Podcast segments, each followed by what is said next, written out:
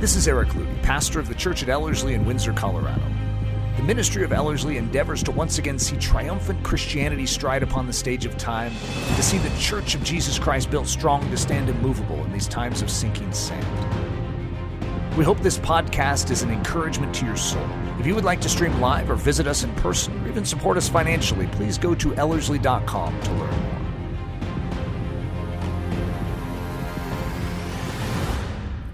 particular message is something that God is working in me at many layers. Okay, so this message could be something that we could go back 20 years and we could say, This is something that God was working in me. And yet we could go back to this week and say, This is something God is working in me. And I think there is a spiritual truth just in that, that it's not like we just master a technique in Christianity. And it's like, okay, check, I'm done with that. It's that you're constantly building. Uh, I've been fascinated with, because uh, I didn't know anything about gymnastics until Avi got into gymnastics. I mean, it's not that I didn't know anything. That's a, that's a bad way of saying it, because I grew up in the Mary Lou Retton, I think 1984 Olympics. And with the rest of America, we're suddenly interested in gymnastics. We're like, oh, look at this. This is cool. And, but I, I didn't spend a lot of time studying it. Let's just put it that way. But what's interesting is every basic movement that she has in gymnastics, she still uses in her advanced movements. And I'm just intrigued by that because that's sort of like she's still doing rolls, but they're not rolls. They're still the same movement, but it's more advanced. And that's the same with this. This is an advanced movement of soul, but it's based on the same smaller movement. So I think no matter where you're at in your Christian life, you can take this movement either as a simple tumble and a forward roll or as a uh, front flip. In, in other words, it's, it's a more advanced version of the same movement. Okay, so to the degree that God has you, this is where we appropriate. And we can always esteem the most mature version. Like if you're getting on skis for the first time, you could esteem someone jumping out of a helicopter and landing on a double black diamond, right? And skiing down the hill, uh, the, the mountain with a whoop. And you could say, that's the way I want to ski today. And yet, by the end of the day, you're going to be happy that you're standing and you didn't break your leg and you made it down a green and maybe even transferred to a low level blue. Okay, and that's actually for a first day of skiing very impressive, right? And so, at the degree or the, to the place where you're at, appropriate this message to take you to the next level. Steeled for action, understanding supernatural resolution.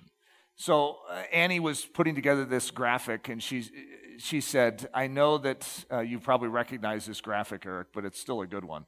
And I agreed. This is like, I think this was on our homepage for a while, this very graphic. But that just shows you this is like what Ellerslie's about. We're steeled for action. So I like it. I didn't mind being associated with this, with this message. So let's look at the idea of the verb to steal, because that isn't, when, when you, if you're hearing this via podcast, you're thinking, to steal, how horrible.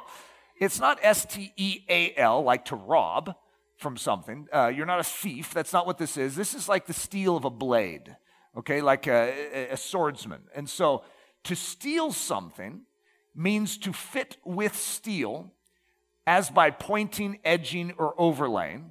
So that's pretty cool. That wasn't what I was meaning by it when I was putting the title together, but I still liked it. And then to cause to resemble steel in some way, that's to steal something. That's, that's interesting. And how about this one? This is what I was after to render inflexible, unyielding, determined. So when something is being steeled, it is being rendered determined. And that's where you get my term resolute. And so here was the illustration in dictionary.com. He steeled himself to perform the dangerous task. I happen to like the statement that they used, so I put it up there. I like that.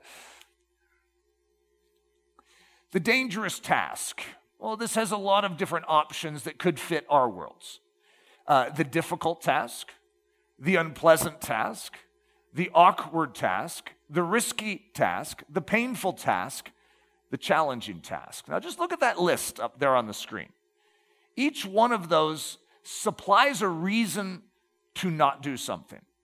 And many of us use that list and those adjectives in there because it's not just the task. Many of us are willing to do the task. But when you add that adjective in there, it really mm, sort of gums up the works, right? Uh, difficult. Wait a minute, wait a minute. I'm willing to do the task. What do you mean by difficult? Okay, you add the word difficult to it and immediately causes us to pull back. It's like, whoa, whoa, whoa, I didn't sign up for this. And how about unpleasant? Boy, that's not a good word. The unpleasant task? How about this one, guys? The awkward task? Welcome to Christianity. I've said this to the students a lot, but there is something about carrying Jesus into this world which is not built around Jesus, it's built around self. And to proclaim Jesus, it is innately awkward. And when we try and get rid of the awkward, usually we end up compromising the gospel. I don't know if you've ever noticed that. In the arts, the arts are famous for trying to get rid of the cheese out of Christianity. And I'm not a fan of cheesiness either, okay? Just to be honest with you, I can't stand cheesy Christian stuff. It's not like I'm like, oh, I love that. Why do you love it? It's cheesy. Okay, there's, there's nothing about that that's attractive to me. However, I understand. You stick a gospel presentation in the middle of a movie, and what does everyone do? It's like, oh no, there it is again. Because it's too straightforward. We can't be that straightforward. We need to be artistic. And I, so I, I, get it, okay? And there are creative ways, and I've appreciated the different ways over the years that people have found to reveal the kingdom of heaven without just coming up and bopping someone in the nose, okay? I appreciate that. However, what we're oftentimes trying to avoid, if we were to break it down, is the innate awkwardness in representing Christ in a world that really doesn't want to hear about him. And so this is the awkward task the risky task, the painful task, the challenging task. So, yeah, we may be open to the task, but hey, when you put those adjectives in front of it, I don't know. I, I, I'm not exactly sure that I'm the one you should be looking for. What I want us to recognize is this is our job assignment. God, here you are, and you're saying, Jesus, I love you. I, am available to you. And he looks back and he says, So you're available for the task? I am. I'm available for the task of living out the Christian life. All right, are you available for the task if I put all the adjectives in? Well, wait a minute, what adjectives? You, you haven't heard Eric's message? Uh, it's called Steeled for Action. Uh, the adjectives difficult, unpleasant, awkward, risky, painful, and challenging. Are you still up for the task?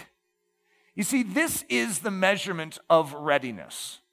Are we ready just for the task? And I'm putting quotes around that the easy, the comfortable, the one that gives you an applause, the one where everyone says, Thank you, that was so meaningful to me.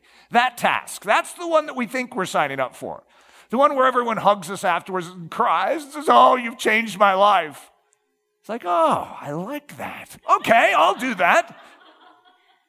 But this task, this one with the adjectives in there, I'm not so sure. I, wait a minute here. I, I didn't know that this came with the package. Read the New Testament. This is the package. This is what you signed up for. When you said yes to Jesus, that's what you were saying yes to. Didn't did no one tell you that? And as a result, this is why a message like this is important. Because when you begin to feel a little uh, out of place with the task all of a sudden, a little undermanned, un- outgunned, and you know, uh, unable, you recognize you need something. You need something more than what you have in this package to be able to perform that task. That's okay. God knows that. He knows that you need Him. And so, as a result, to recognize that hesitancy is not bad, but you need to allow the Spirit of God to touch it and to keep His finger on it.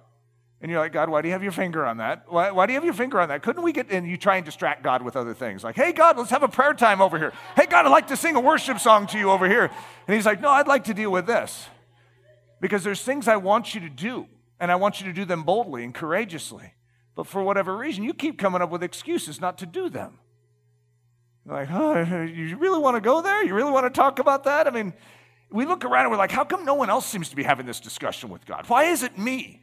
I feel like this is my life in a nutshell. It's like, God, the moment I get comfortable in my Christianity, God has to shove me. It's like He never allows me to just stay in a nice, sweet, cozy place. You ever had that where you start to get close to a cozy place? You could even see it 10 feet away, like, I'm almost there, I'm almost there. And then suddenly something happens that makes it a little less cozy. And the first thing you should say is, Thank you, Lord. Wink, smile. I know what you're doing, Lord. You're sharpening me because you know that that little cozy place would be my undoing. You know that I need to be sharpened. See, could you, if you were a pencil, wouldn't you want to be a dull pencil? Just think about that. If you were a pencil, being a dull pencil just sounds so much more pleasant. Just you, you don't need to stick me back in that sharpener, okay? I, I just it it's hard. Okay, you got to peel away layers, and I just don't like that. Just could I dull a little? And I think there's something about us as humans that is like pencils. We would prefer to be dull. Just keep using me. Just keep using me the way it is. But I don't want to have to go through that process again. Always be ready night. So at Ellerslie, some of you are familiar with this. We have this tradition. I don't know where it came from. There was something back in the day where this sort of came out, and some of you are probably wanting to put your finger on that and say, boy, if we could go back in time and erase that moment when this happened, boy, we would have brought a lot more peace to the hearts and minds of Ellerslie students throughout the years. We have discussed this as a staff multiple times. In fact, I think we brought it up even this past week. That always be ready night, which here's how it works. Nathan is usually up in front. It could be Philip, I guess, at times. I'm not sure. Uh, but I picture Nathan, and he has like this jar canister and he shakes it, and it just intimidates everyone in the room. Why? Because everyone that's in the room, their name is in that canister. and he, he has, I think he has two different things. He's going to pull out a, a topic or a theme or a scripture. There's various ways we could do it. And then he's going to give them like a minute or so, uh, maybe even 30 seconds. I don't remember what it is. Two minutes? Oh, they have two minutes. Oh, that's a long time. And then he's going to pull out a name to go with that theme or that topic that gets to now speak on it. And it's this idea of leaning forward in your life to say, God, I'm, I'm willing to be used. I'm willing to be used at a moment's notice. Even though I don't know that I want to be, I'm willing. Okay? And so if someone is so adamant that they don't want their name in there because it's just, it's literally causing them dread, well, then we'll take their name out. However, there's something about saying, I'm willing to have my name in the jar. It's, it's like a, something that's similar to our spiritual lives. I'm willing, God, to have my name in the jar, in your jar. That when you're looking for someone to share the gospel, that you would come to me. That you wouldn't have to bypass me and go, well, Eric wouldn't do it. Let's look for someone else. No, no, I, God, I don't want you to bypass me. I want my name in the jar. Please, could you, could, could you, and it doesn't make it easy. That's part of what this is. You need to be steeled. There is something naturally about us which is very unlike steel. It is way too soft for the challenge. It's like one of those foam swords, swords from uh, Walmart. You know, it's just like, you know, it looks like a sword, but it doesn't quite function like a sword. And that's us. We need to be steeled. The double back handspring on beam. So this comes from this past uh, week uh, with Avi. She was in a, a gymnastics camp, and they had these like men, these gymnastics coaches from uh, University of Utah that came in, and these guys are tough. And they don't allow parents in there because I don't think parents want their kids yelled at. You know, it's like the parents like, hey, you know, be nice to my kid. And so Avi is uh, is on the beam. I don't know if you guys have ever seen a gymnastics beam, okay, but they're not very wide. And Avi has been able to do a back handspring on a beam, but a double back handspring is just like it leads to a certain for a gymnast. It's like uh, I don't know, terror is the right word. There's something because you can't see. You don't have the visual, and you have to land on a beam twice without really being able to calibrate your position again. And so she was up there, and she, one of her, her statements is, I do not want to cry. Because once you cry in the gym, uh, and it's not, she doesn't cry because she's sad. I, I think girls are just different than guys, okay? And so in, she's always talking about all the girls that are crying in gymnastics, but then they are fine the next minute. It's just that, that they're trying to process this terrorizing move that could break their neck, and the coaches seem to never have any care about that. That's, and so Avi, Avi's saying, I do not want to cry because then everyone comes up to me and says, Oh, it's okay. I was there too. And she's like, I don't want that. I don't want the attention on me. So she was doing her best not to cry in this moment. And even as, you know, a tear begins to bubble and she's like, then the, the coach, this is the coach's statement Don't cry. I hate crying. That's encouraging. But in a sense, we are in a situation not altogether different than being asked to do a double back hands, double, what is it, double back handspring on beam in front of 100 people. And we've never done it before. We don't really feel comfortable with this. And is there a different way to do this? Christianity is moving us forward. Just like gymnastics, you get the basics and then you keep adding to it, more advancement. You don't go backwards in your advancement, you keep moving forward. And when you move forward, you go through these moments of saying, But God, could I cry a little right now? Don't cry! I hate crying. I don't think that that's God's exact voice on the matter. However, you can recognize here, I could imagine a military commander saying, This is when we move forward. March! And you don't really have that caring voice always just sort of lingering where God's like, Oh, I just want you to know that even though you're not doing willing to do the double back handspring, I just want you to know I love you. Sometimes God wants to kick you in the rear end and say, Move! He's a very gentle God, though, and he's very gracious, and he's better than the coaches at Utah. You know, it's it, but there's something in that that I think we could use in our soul. We could use the military voice, the boom that says, "Let's do it. Come on, I've given you grace for this. Now let's do the double back handspring on beam." Kakapatheo to endure hardness, walk through challenge, face crisis, carry difficulty. Isn't it interesting that there's a Greek word that actually means this? It means doing the double back handspring on beam. It's like, whoa, God, why is that in Scripture? I didn't know we had to do that. It's to endure hardness. It's an actual concept, kakapatheo. To walk through any challenge, to face crisis and carry difficulty. Paul is going to speak to Timothy and tell him how to face kakapatheo. He's going to tell him exactly what to do with this difficulty. 2 Timothy 2 3. Kakapatheo as a good soldier of Jesus Christ. He doesn't say avoid it like the plague. He says when you get it, handle that kakapatheo as a good soldier of Jesus Christ.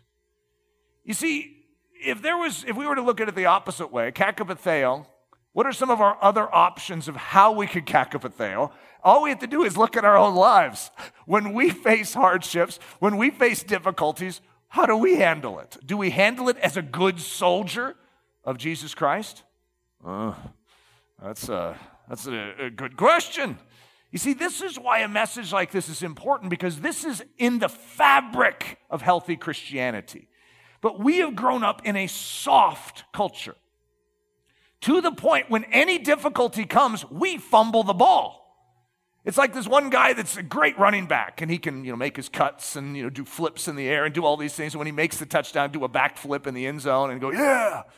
However, when the defense hits him, he has no grit for that. He immediately goes out of bounds. And what was that? Uh, that's called a hit. Yeah, but I didn't sign up for that. That hurt.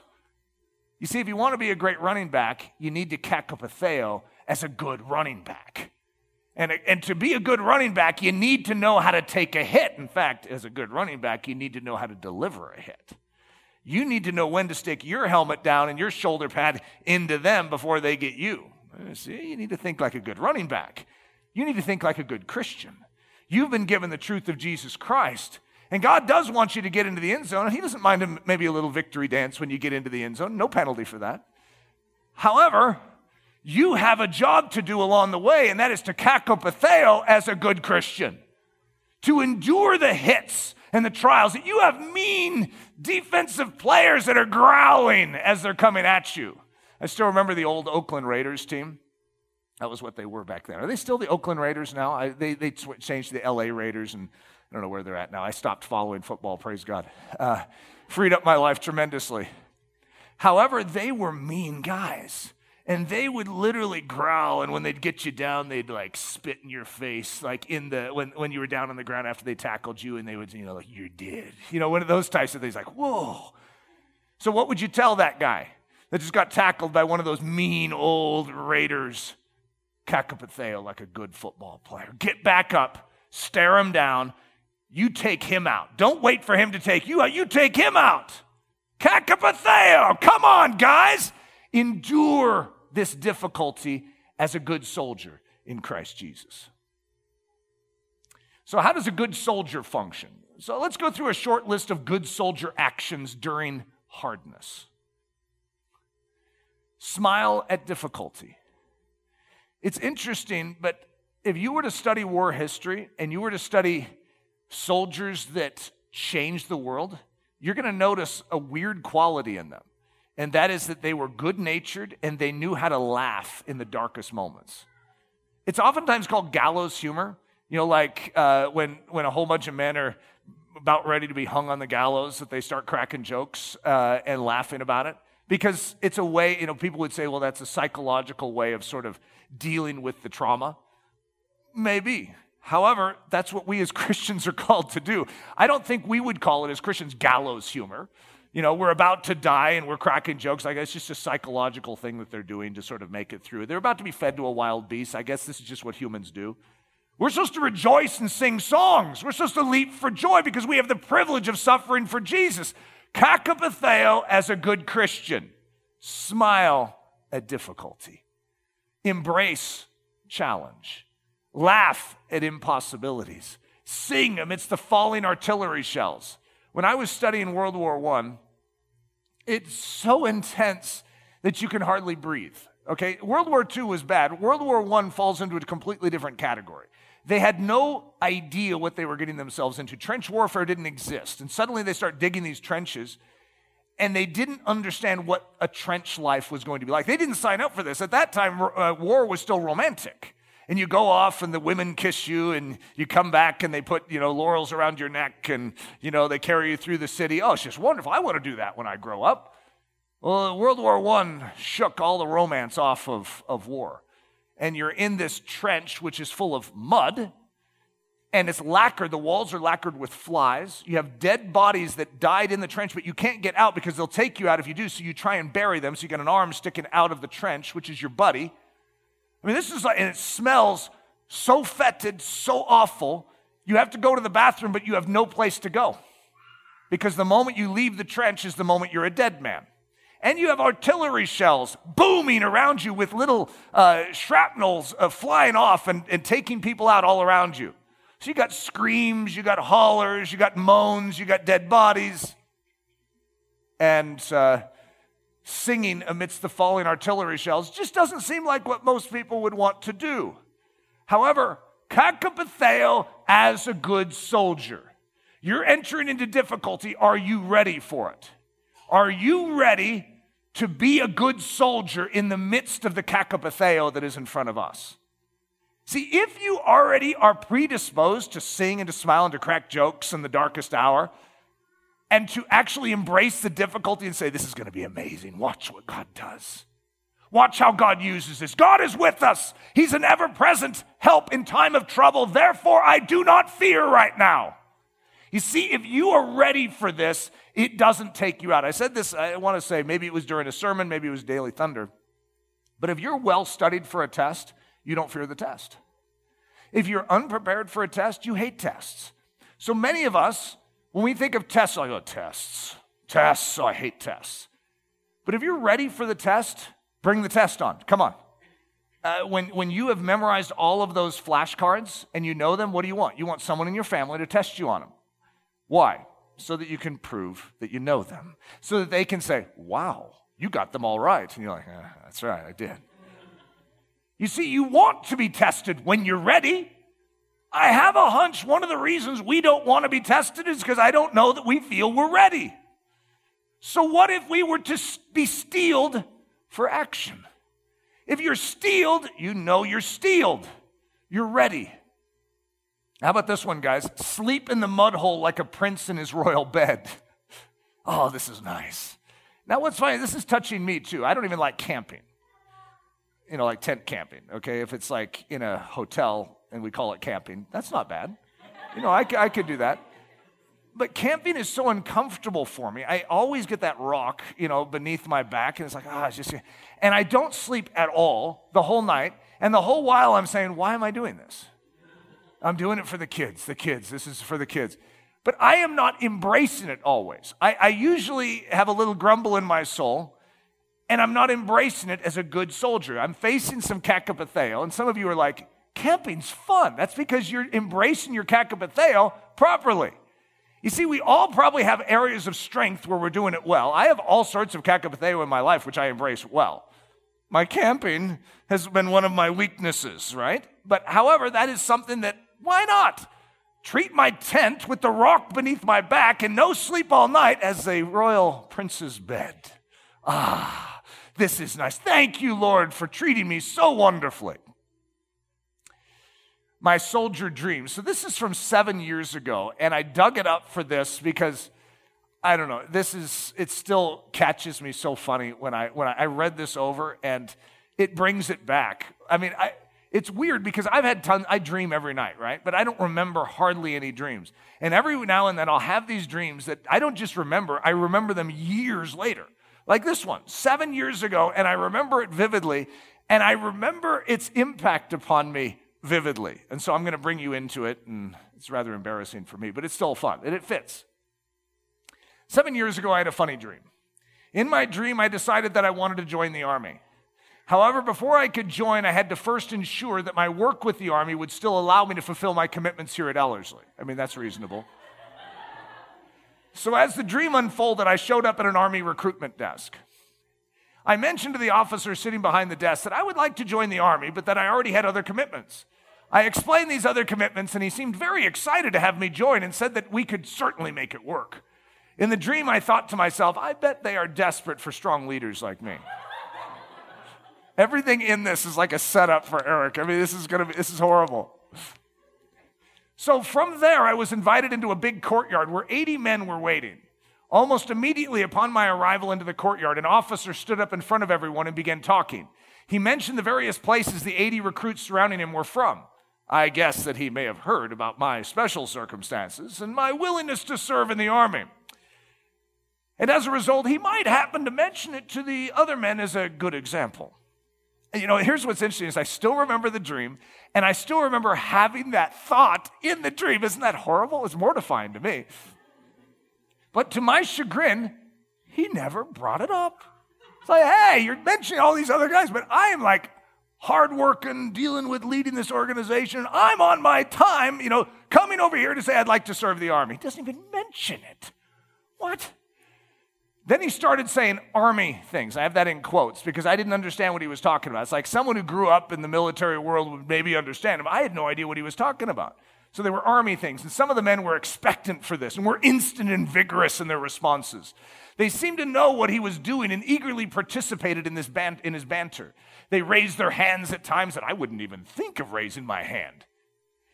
I.e., the officer said jokingly, I'm assuming you're all Christians. To me, this was a joke. But there was a whole group that immediately raised their hands and kept them up, declaring that they were Christians. After a few seconds, I felt awkward that my hand wasn't up, so I raised it half heartedly to indicate that, yes, I was one too. Then the officer asked, somewhat muffled and cryptically, for some of the men to go with him to do something undefined. Ten men sprinted to him. I wasn't even considering going. After all, I didn't understand his muffled request. Then the officer simply said, More! So others around me started moving, and I found myself moving too. Now I was a part of this smaller group. The officer had said something, and I kind of nodded my understanding, but the guy next to me belted out, Sir, yes, sir! I remember thinking that it seemed a bit overdone to be yelling that, seeing as how we had just started, and we hadn't even been asked to say that yet. In other words, my pride was struck. These guys were so outperforming me. I was like behind, they were responding instantly, and I'm like justifying why, you know, hey, you know, he didn't even tell me to do that. There, no one said, say, sir, yes, sir. I mean, so I'm not expected to say it. You know, why? When someone says, I'm assuming you're all Christians, that doesn't mean I raise my hand and then keep it up like this. And so all of these things were making me look bad. I mean, I'm. I'm an important guy where I come from, and I feel like a joke around here. Hey, come on, guys, don't look down on me just because I don't know all your army lingo. But everyone was ready to do something. This is an undefined task, and all these guys are sprinting forward. Hey, have them tell us what the task is before we sprint. They just sprint. Their officer is asking them for readiness. They're ready. Uh, I wasn't. I came in thinking I was kind of special. And to my humiliation, all these punk kids were outshining me right off. And so I found myself justifying why such givenness and readiness was unnecessary in this situation. Next, the officer laid on the ground. Well, this was awkward. Without explanation. The group fell to the ground and did as he did. I was thinking, how juvenile. But I did it. I realized that all my college presidenting and my church pastoring had not, not quite prepared me for this exercise in humility and lowly mimicking. If my king goes to the ground, I go to the ground. If he stands up, I stand up. If he runs, I run. If he jumps, I jump. If he raises his hand, I raise my hand. Sir, yes, sir. You see, I wasn't ready. And I woke up from this shaken, which is why seven years from, away from it, I still remember it, and I'm still like mortified of how bad that went. It's like I was thinking I was doing such a noble thing by, you know, allowing the army to recruit me. I mean, what a privilege for them. How many of us approach the kingdom of heaven that way? It's like, God, I'm here. Okay, I'm willing to help you. I got a lot of other stuff going on, but I'm willing to part time be in your army. And we have to be fully in. We have to study the system. We have to know the army language. We have to be ready to do. When he asks anything, it is, Sir, yes, sir. The good soldier in the Old Testament. There's a good soldier in the Old Testament. Of course, there's more than one, but this is an interesting picture. 2 Samuel 11, 8 through 11. Uriah departed from the king's house. So David is in sort of a bad mode in his life, if you guys remember that story uh, with Bathsheba. And Uriah, he needs to somehow cover his sin. And so he's going to bring Uriah back from the battle. And he's expecting Uriah to think selfishly, to go back to his home, to spend time with his family and his wife. And maybe that will cover up his sin. Instead, Uriah is a good soldier. Uriah departed from the king's house, and a gift of food from the king followed him. But Uriah slept at the door of the king's house with all the servants of his Lord, and did not go down to his house. So when they told David, saying, Uriah did not go down to his house, David said to Uriah, Did you not come from a journey? Why did you not go down to your house? And Uriah said to David, The ark and Israel and Judah are dwelling in tents and my lord Joab and the servants of my lord are encamped in the open fields. Shall I then go to my house to eat and drink and to lie with my wife? As you live and as your soul lives, I will not do this thing. Okay, that's an impressive soldier right there. The good soldier mentality. So here, this is in the World War II. Uh, this is just a letter written in World War II that I have always found extremely. Fa- oh, I say World War II, the Civil War. Sorry, outskirts of Baltimore. My dear William, I can now march 20 and 25 miles a day, live on short rations of hardtack, raw rancid bacon, green roasting ears, and cold water, sleep out in the rain, having no more than an army coat over me, and enjoy myself capitally. Edward Hastings Ripley, Ripley, Union soldier, 1861. Isn't that great? You see, there's something that he is learning. I don't think he started this way. However, he's embracing soldier life instead of rejecting it. And as a result, he's able to endure hardness with great enjoyment.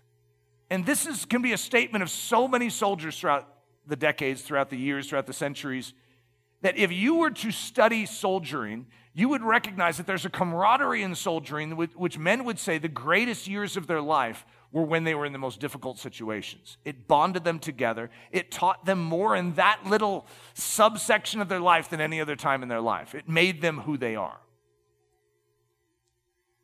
How does a good soldier function? So we have a lot of different statements in Scripture for good soldiering. Stand fast. That's in Second Thessalonians 2:15. A lot of these have multiple scriptures. I just put one with each one. Hold fast, Hebrews 3 6. Stand firm, Ephesians 6:14. Be brave, 1 Corinthians 16:13. Be bold, Ephesians 3:12. Be courageous, Joshua 1 7.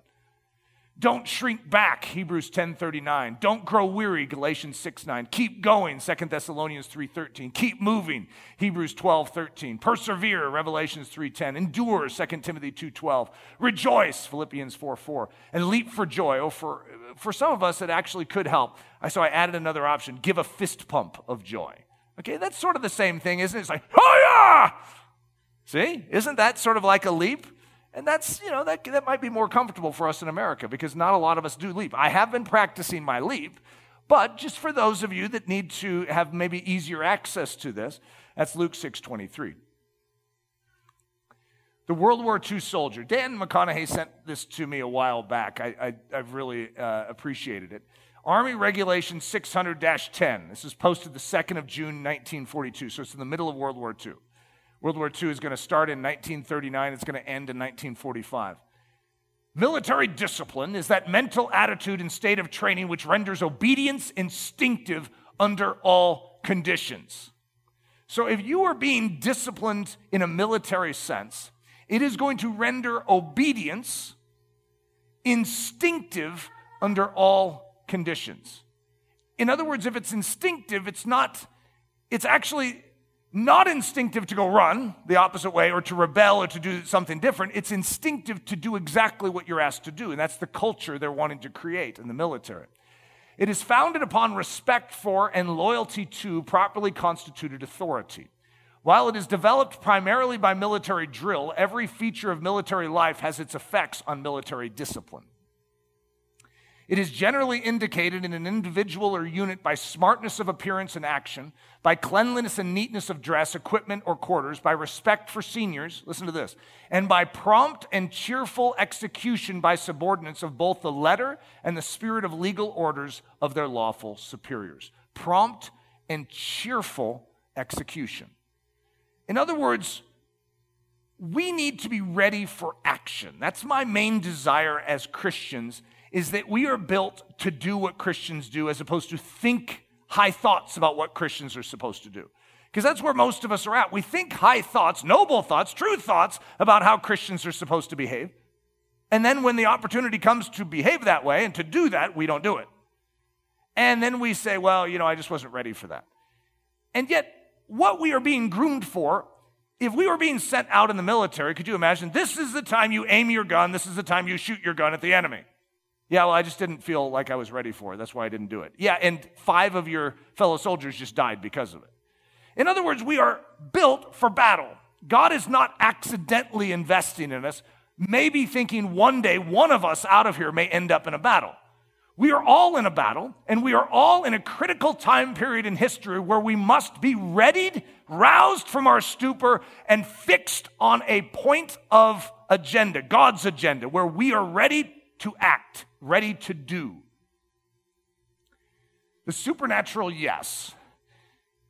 To say yes to our commander when things are difficult, unpleasant, challenging, painful, risky, all these things, is not normal, which is why you need a supernatural impetus. You need something from outside of yourself that's going to lift you above your own ability. It's called the Holy Spirit. But the Holy Spirit is supposed to live inside of you, and He is ready to push. He's ready to enable if we would agree with Him, if we would yield to Him. So I'm going to call this the supernatural yes. It's a yes not given out of human power, but out of faith, total dependence, and trust in God's ability to save.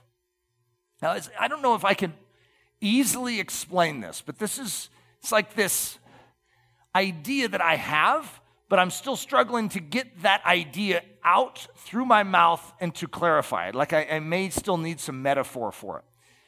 But there's a confidence, there, there are things that I that God asks me to do that I could panic about.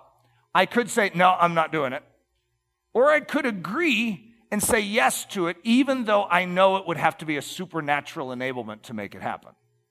And I want to say, just welcome to my life. This is how it works. There was a point last week, I if it was like Thursday or something, I was struggling because I knew I needed to have 10 messages done. 10 messages. Do I need to emphasize the number again?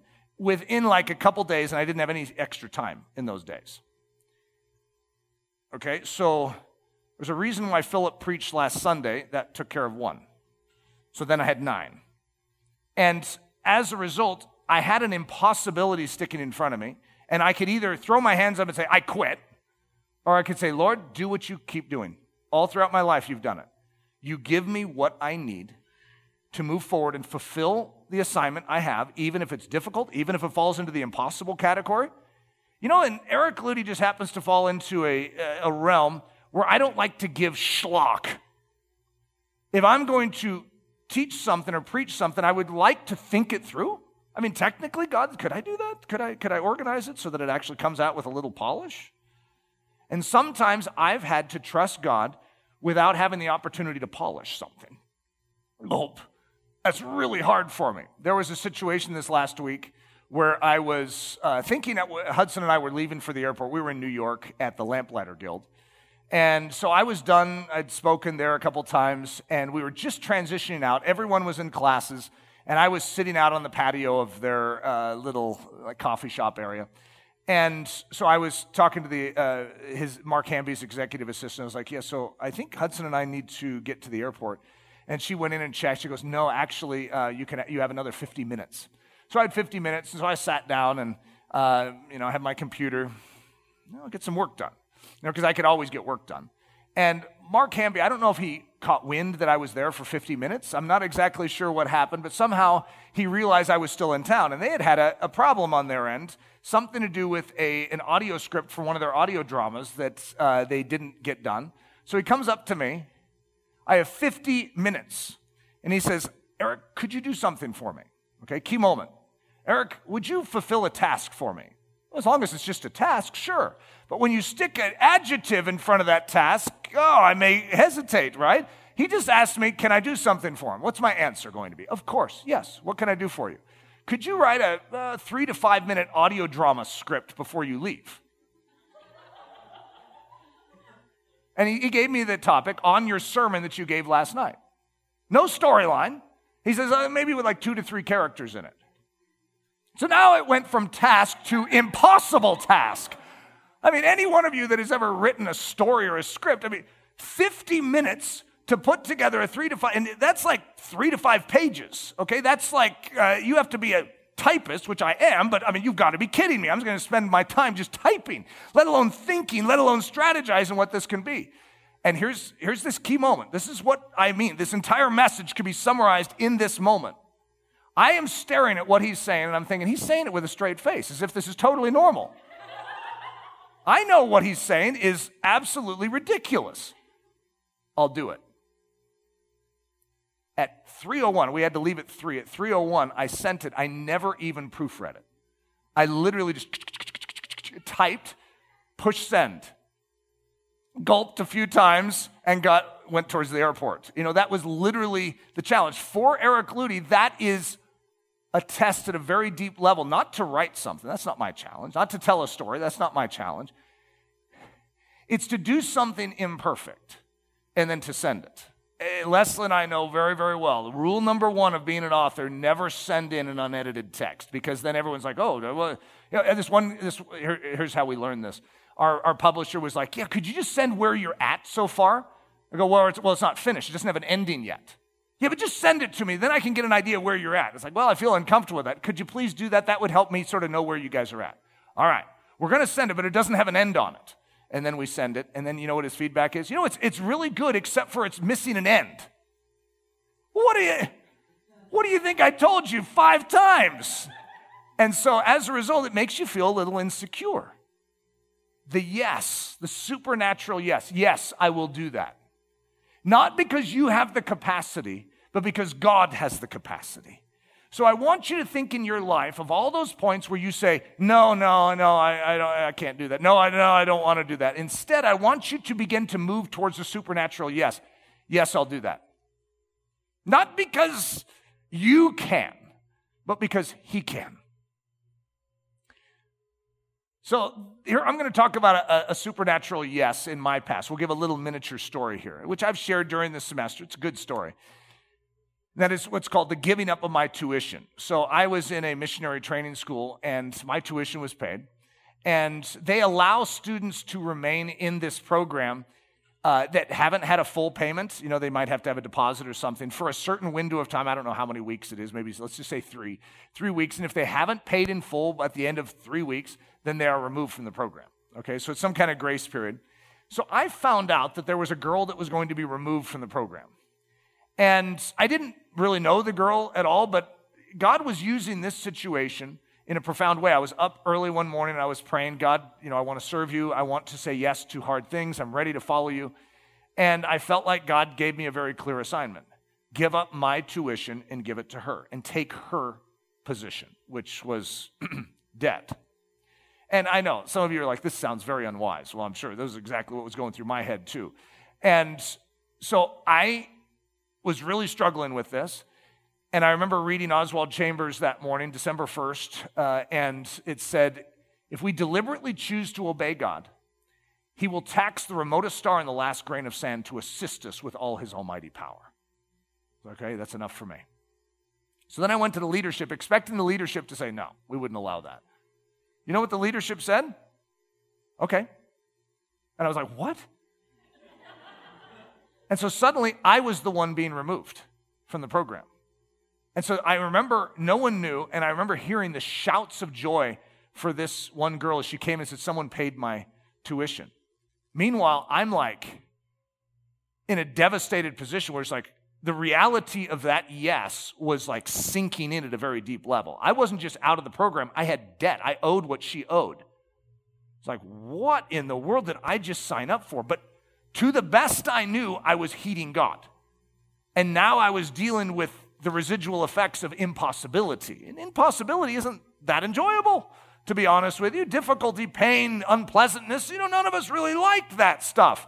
And yet, I'm going to say, anytime we've ever willingly entered this territory, this zone, that's when we grow faster than any other time in our life. This is my growth zone right here, guys. I have obeyed God. Now I'm in a difficult situation. And I at this time had a very, very specific burden in my soul that I was not supposed to tell people about my needs, but I was supposed to take them before the throne of grace. Okay, I still hold that, but I also know that God can overrule that and say, talk to that person. So, but at this time, I didn't have that freedom or that luxury to mention it to anyone. So now I'm in a situation, no one knows about it, and I'm in a I'm in bad straits. Okay, I'm just a young guy. I don't have a lot of connections. Uh, you know, I don't even know who to pray for that could be moved on by God to do something about this. It's not like I had a wide range of influence. It's like, oh, yeah, I have a whole bunch of people. God, speak to all those people and move them all. It's like, speak to the three people in my life and try and stir them up and say, Eric needs help, do something. So that was a supernatural yes. Uh, but now let's look at, there's another side to this. It's a supernatural no. Do you know that it can take just as, well, take just as much. It takes the same spirit to say yes as it does to say no. Or I could say it takes the same spirit to say no as it does to say yes. It is hard to say no sometimes.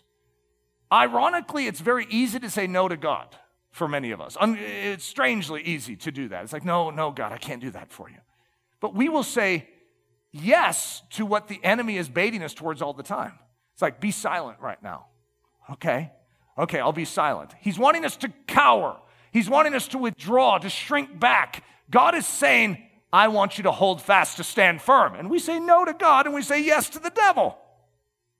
We need a supernatural no because the devil is going to bait us to go in a different direction. He's going to woo us with temptations, with enticements. No! There is no compromise in the Christian life. My yes is for Jesus. I give no yeses to the devil.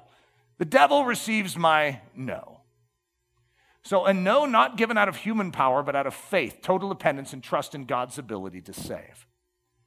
So, here is the no in my life, the supernatural no. I, my subtitle is The Giving Up of the Human Solution. So, this is just sort of cutting to the chase in this whole story. This is quite the drama for me. This little zone that is being created because of my obedience, because of my yes, has created a crisis or a trial in my soul.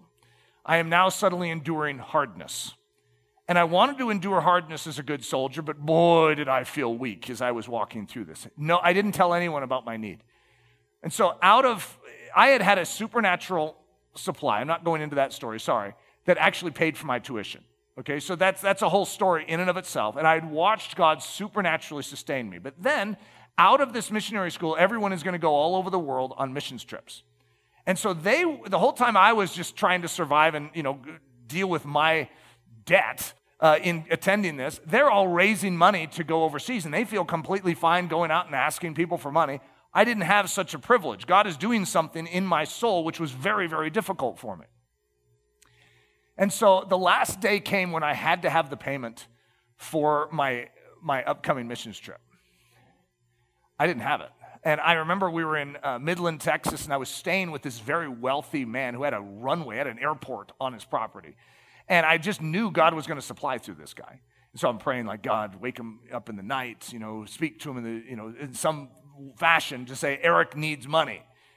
And I still remember at the church, the final night, you know, for the community, we had a, a service, and everyone, we were literally going in all these different directions the next day. And that guy was in the audience, and I was even playing a song and singing. I just knew God was going to speak to him right now. I mean, this is when he speaks to him right now. See this guy? Poor, in need of money. Be moved. and I expected him to, you know, give me a handshake, you know, and sort of slip some money into my hand. And it's like, thank you. No, I had it all envisioned of how this was going to work. He left, and I still remember, it's like, hey, have you seen so and so? Oh, yeah, he wanted to let you know that. Uh, he really enjoyed having you at his house, and uh, they just wanted to say God's blessings to you. And I wanted to say, any envelope? No envelope. There's nothing. And I am in a very, very difficult situation because that was my supply in my mind. That was the supply. And I remember going out to the parking lot. There was one car left in the parking lot. Everyone was leaving. This is, and everyone is in there dealing with their finances, with the, uh, the leadership, you know, sort of reckoning their, their, their account and, and just getting it uh, balanced. And one car left, and I knew the guy, and he was a father of one of the, the students that I was good friends with. And he gets out of the car, he sees me standing there sort of in the dark under the, the, the lamp. And he says, Eric, uh, is there anything you need? Okay, now what's, what's my relationship with God at this situation? I can't tell a man what my need is. That's, that's just the relationship I had with God in this hour of, of my life. And so I am going to have to reserve something, which is the bait to say, tell him your story, beg him for money. Instead, here's what I said uh, Yeah, I, I'm fine. Uh, God's in control. That was what I said. And he drives off. Parking lot is empty. I don't have my money. Did God fail me? I go back in uh, to sit down with the leadership, and I sit down across from the guy. He has his books open. This is in the days when everything was handwritten. And uh, says, Eric Ludy. Let's see here. And I go, I don't have it. I don't have it. He's looking at it. He's going, What? And I, I don't have it. He goes, What do you mean you don't have it? Your account was paid in full three days ago. Are you serious? The whole while I'm going through this test, it's already supplied. How oftentimes are we going through the same thing? You see, we question God's ability when the whole time, He's got the ram in the thicket, guys. He's in control of the ram. You're not. Don't try and manipulate rams to get caught in thickets. Your job is to trust your God. And sometimes you have to give the supernatural yes. Yes, Lord, I'll give up the tuition. And sometimes you have to give the supernatural no. No, I'm not going to ask for any money in this situation because I trust that my God is in control. Ah, this is difficult, but this is being steeled. To actually move forward, every time you obey, more steel is plated on that sword. You become stronger with every test, but to get strong, you have to start moving. You have to start agreeing with God. Endrizomai, good Greek word really, it truly just means be a man. That's what it means. But it's the ready yes for difficult tasks, the ready no toward any bait of compromise. So here it is in 1 Corinthians. Uh, Watch ye stand fast in the faith, quit you like men, and endrizomai. Be strong. I always like the King James version of this because it says, quit ye like men. I just think that is about as cool as it gets. Steeled for action. This is what it means resolute and strong to move into difficulty or stand against the barrage of compromise. So you have to have the yes and you have to have the no. You have the yes for moving into difficulty, and you have the no to stand against the barrage of compromise. No, I will not compromise my soul. Yes, I will go where you ask me to go, Lord Jesus. Philippians 4 1, stand fast in the Lord. I like that. That's sort of old language, the term fast, but stand strong. Hold yourself together. This is like a commission to your soul to actually stand firm, stand fast, hold the line, don't budge from that position, stand immovable. 1 Thessalonians 3 8, for now we live if you stand fast in the Lord. 1 Corinthians 9 25 through 27, everyone who competes for the prize is temperate in all things. Now that's uh, this word egkrateia. Uh, egkratumai, I think, is actually the word here, but it's from that basis which we use for self control. But that means they are held together, minimizing that voice that would complain about difficulty, about pain, about unpleasantness, and saying, No, you will not control my life. And you are allowing the Spirit of God to rule. So you're egkratumai, sorry guys, in all things. You actually are composed and controlled to obey God. You are not allowing that voice that is diminishing the work of God saying, but you can't do that. But what, what, look what could happen to you. No, you will not rule my life. No, now they do it to obtain a perishable crown, but we for an imperishable crown. Therefore, I run thus. He runs this way. This is how he lives his life.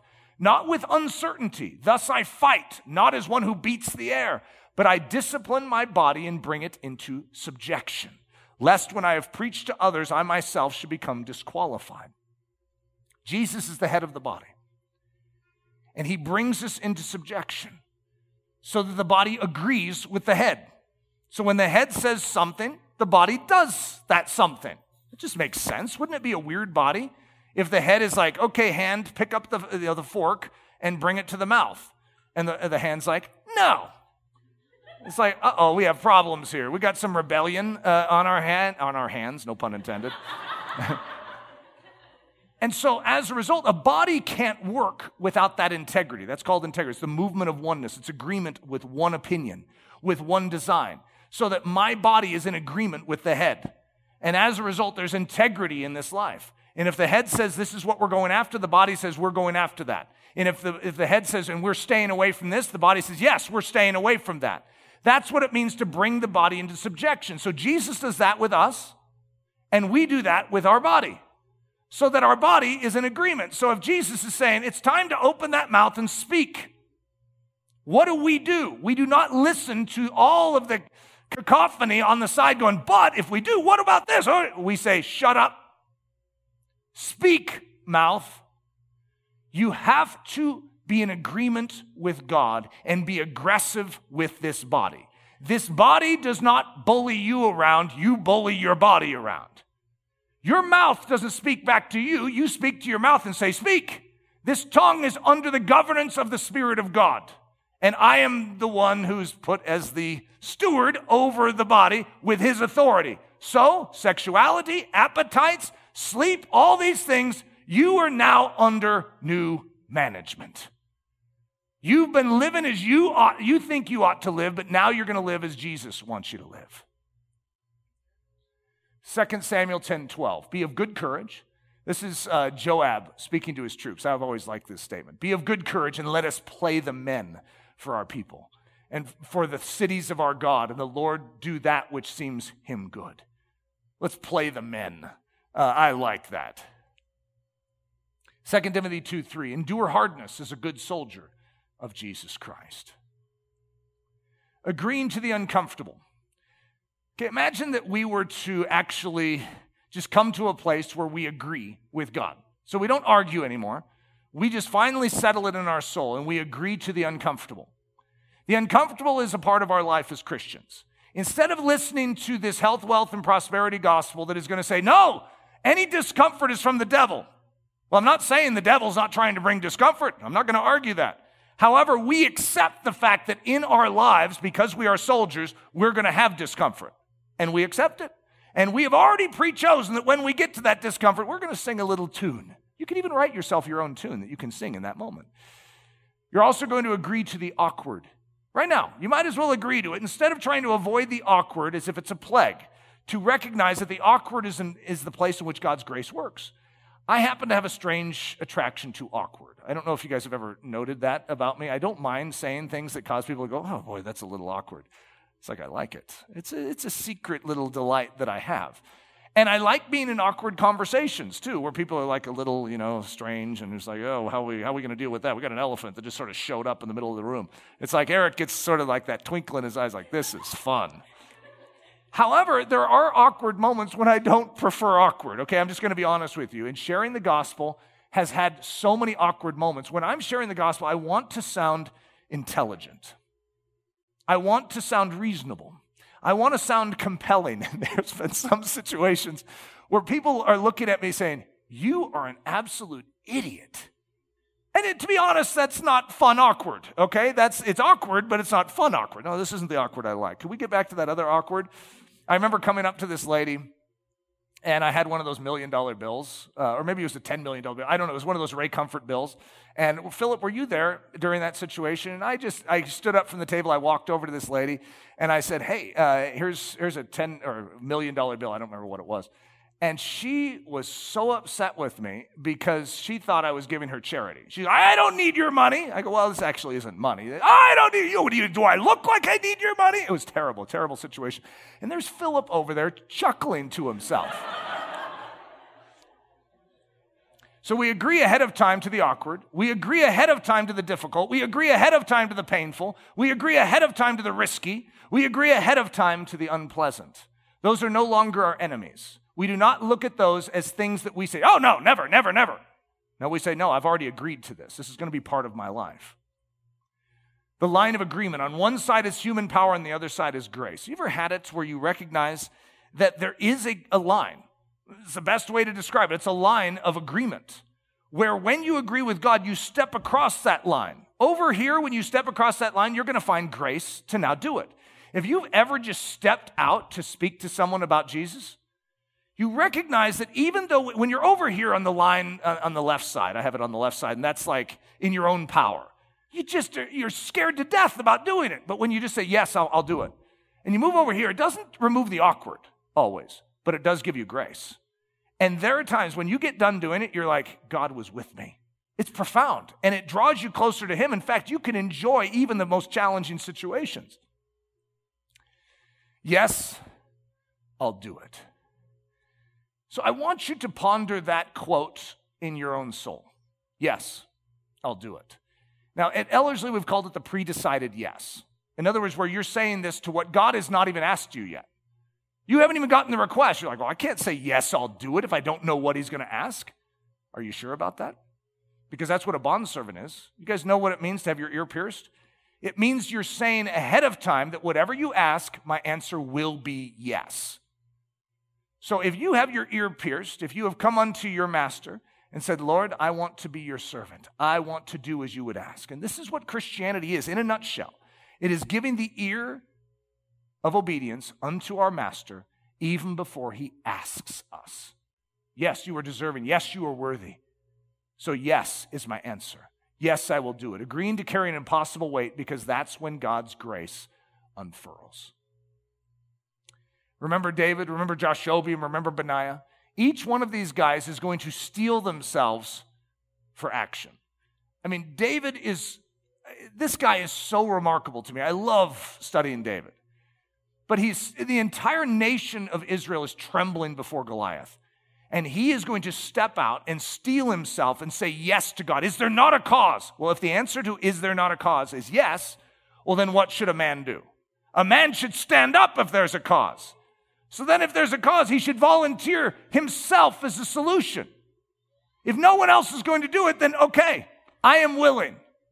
And then he's not just going to be willing, he's going to do it. You ever had that difference where you're like willing to do something and then you're just praying your, you know, your heart out that God won't actually ask you to do it? But David is going to step out onto the field of battle and challenge the man beast. And then he's going to actually sprint this is a remarkable picture for our own souls. I want that. Jashobeam, 800 Philistines, all by himself. Could you imagine that moment? If, if you could ever come up with a rationalization or a justification not to fight, that would be a good one. The odds are just too immense 800 to 1. And he's going to fight them and win. If that's not remarkable, I don't know what is. Benaiah, he is going to see an impossibility. A li- it's a snowy day. Okay, there's a lion in a pit. For all practical purposes, we should all just stay away from the pit. It's a pit. It's a snowy day. You go, whoa, and slip in there, right? And so you just stay away from the pit. But he sees a lion in the pit and he jumps in. And there's something about that that is very attractive to my soul because God seems to even mention it in scripture on purpose. Like, you see that? Guys, you see how Benaiah is working here? This is something I want in your soul. He is literally setting himself up for impossible situations so that he can prove the power of his God. And so it's like one degree beyond just saying yes, it's willingness to go into greater challenge to showcase the power of God. And this is how we're going to finish, because it's a good way to finish. Remember Jesus everything that we're talking about is going to be Jesus Christ. And of course, it's hard to think of Jesus steeling himself because he's just God, right? He's ready for everything and, and, and all. However, the deliberate decisions that he is going to make to enter into difficulty. I mean, everything from leaving his high and holy position to come into the womb of a woman to start with, extraordinary. But then when you go all the way through his life, which is full of moments where he is going to deliberately do that which he knows will bring about the antagonism of the culture in which he's in, both from Romans and both from Jews. And he is going to deliberately do it because he is stirring something up. He is awakening a people. He is making a statement on this earth. And then, even in Gethsemane, when he is feeling the human frailty, he is going to have a supernatural yes he is going to say no to the own bait of his humanity to decline the commission. And he is going to say yes to the kingdom pattern, to the Father's will. Yes, Lord, not my will, but thine. He's going to deal out the supernatural no and give the supernatural yes. Incredible. He is our model. And guess what, guys? Brace yourselves for this one. He lives inside of us as the church. It's not our resolution it's his resolution. It's, have you ever heard the phrase, the faith of the Son of God? It is like the resolution of the Son of God that we lean on. It is the power of the Son of God. It's not the power of Eric Ludy. It's not the resolve of Eric Ludy. It's the power and the resolve of Jesus Christ living inside of me via the Holy Spirit that enables me to do things. And I agree with his resolution. I allow him to use this body because he's the head to do impossible, difficult things that if I'm left to my own devices, I would never do because I'm a human. Humans can't do that. But Christians, they're more than just humans. They're humans with God living inside of them. That is a difference, guys. It's a game changer. Let's cherish it and let's utilize it. This message was brought to you by the team at Ellerslie Discipleship Training. At Ellerslie, we are laboring to rouse the Church of Jesus Christ out of its lethargy and build brave hearted Christians for such a time as this. Listen to our weekend message live at 9 a.m. on Sunday mornings, or join us for Daily Thunder Monday through Friday at 8:15 a.m. For more information, go to live.ellerslie.com. We invite you to visit us at the beautiful Ellerslie campus in Windsor, Colorado for a day, a week, or an entire season of gospel centered spiritual training. Learn more at Ellerslie.com. Thanks for listening.